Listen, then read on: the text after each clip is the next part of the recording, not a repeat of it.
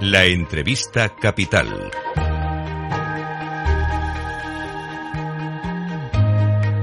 Luis Vicente Muñoz. Vamos a entrar un poco más a fondo en un problema que no ha solucionado España y que, bueno, está prolongando la incertidumbre a la parte de la industria que es cogeneradora de su energía.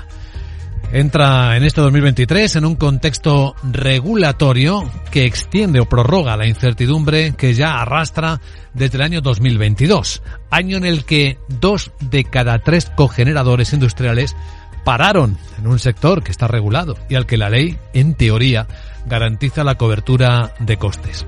Así que empezamos el año, se acaba el mes y no parece que haya muchas novedades. Vamos a preguntárselo directamente a nuestro invitado Capital, don Javier Rodríguez, es el director general de la Asociación Española que agrupa la industria de la cogeneración. Don Javier, ¿qué tal? Buenos días. Buenos días, Luis. Pues si no hay novedad que usted nos cuente, ¿se va a continuar el desastre del año pasado para la industria cogeneradora? Bueno, pues esperemos que no. Yo creo que lo ha expuesto perfectamente cuál es la situación de un sector industrial que está en total incertidumbre y al cual llevábamos desde mayo del año pasado pues esperando pues por ley un cambio regulatorio que permitiera operar a las plantas. El Gobierno a finales de este año lo que ha hecho es prorrogar el sistema anterior en vez de emitir uno nuevo. Y bueno, realmente el inicio de año que hemos tenido en enero ha sido pues catastrófico. Estamos produciendo pues la mitad del año pasado, que ya fue un año pues terrible para nosotros. Entonces, bueno, pues estamos en total incertidumbre y en espera de sabemos que el Ministerio está trabajando, pero en espera de que se promulgue un nuevo marco en el que todas nuestras industrias que producen el 20% del PIB industrial del país pues puedan volver a producir su energía con cogeneración. Esperando, por lo tanto, todavía incertidumbre que se prorroga. Y una pregunta inocente.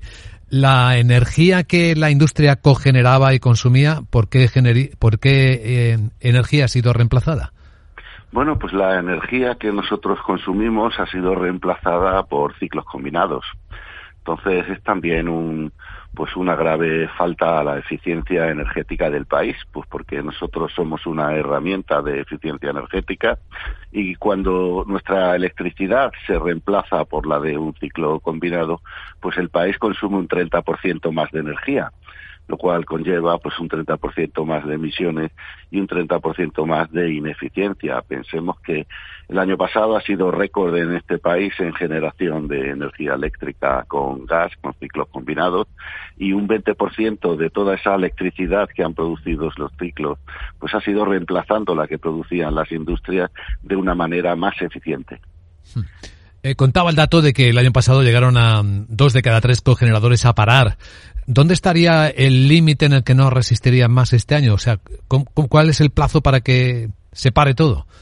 Pues mire, en el segundo semestre de este año, el 1 de julio, realmente si no se ha cometido una reforma, el sistema actual que tenemos colapsará el 100% de las plantas, pues porque va dando unos resultados, unos precios que son totalmente irreales, ¿no? No tienen ninguna coincidencia con los precios que se cotizan de los mercados eléctricos y de los mercados de gas, que son los mercados en los que nosotros pues competimos con otras tecnologías y en los que compramos el gas.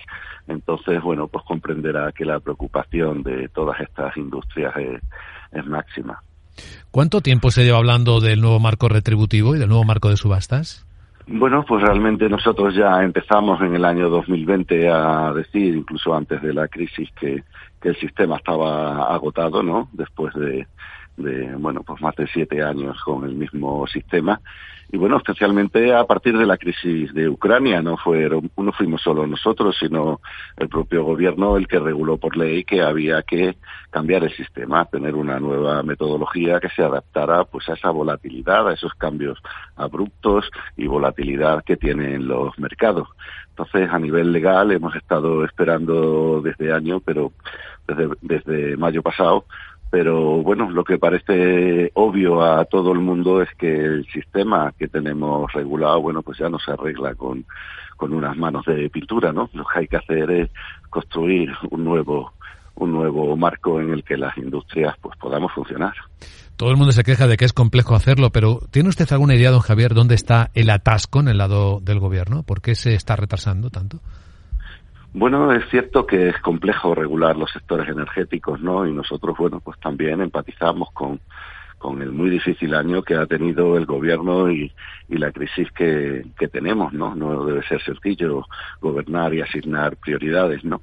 Pero, bueno, nosotros lo que venimos a decir es que la industria es suficientemente importante para que ahora ya se priorice y esté en el primer lugar de la agenda del Gobierno y del Ministerio de Transición Ecológica.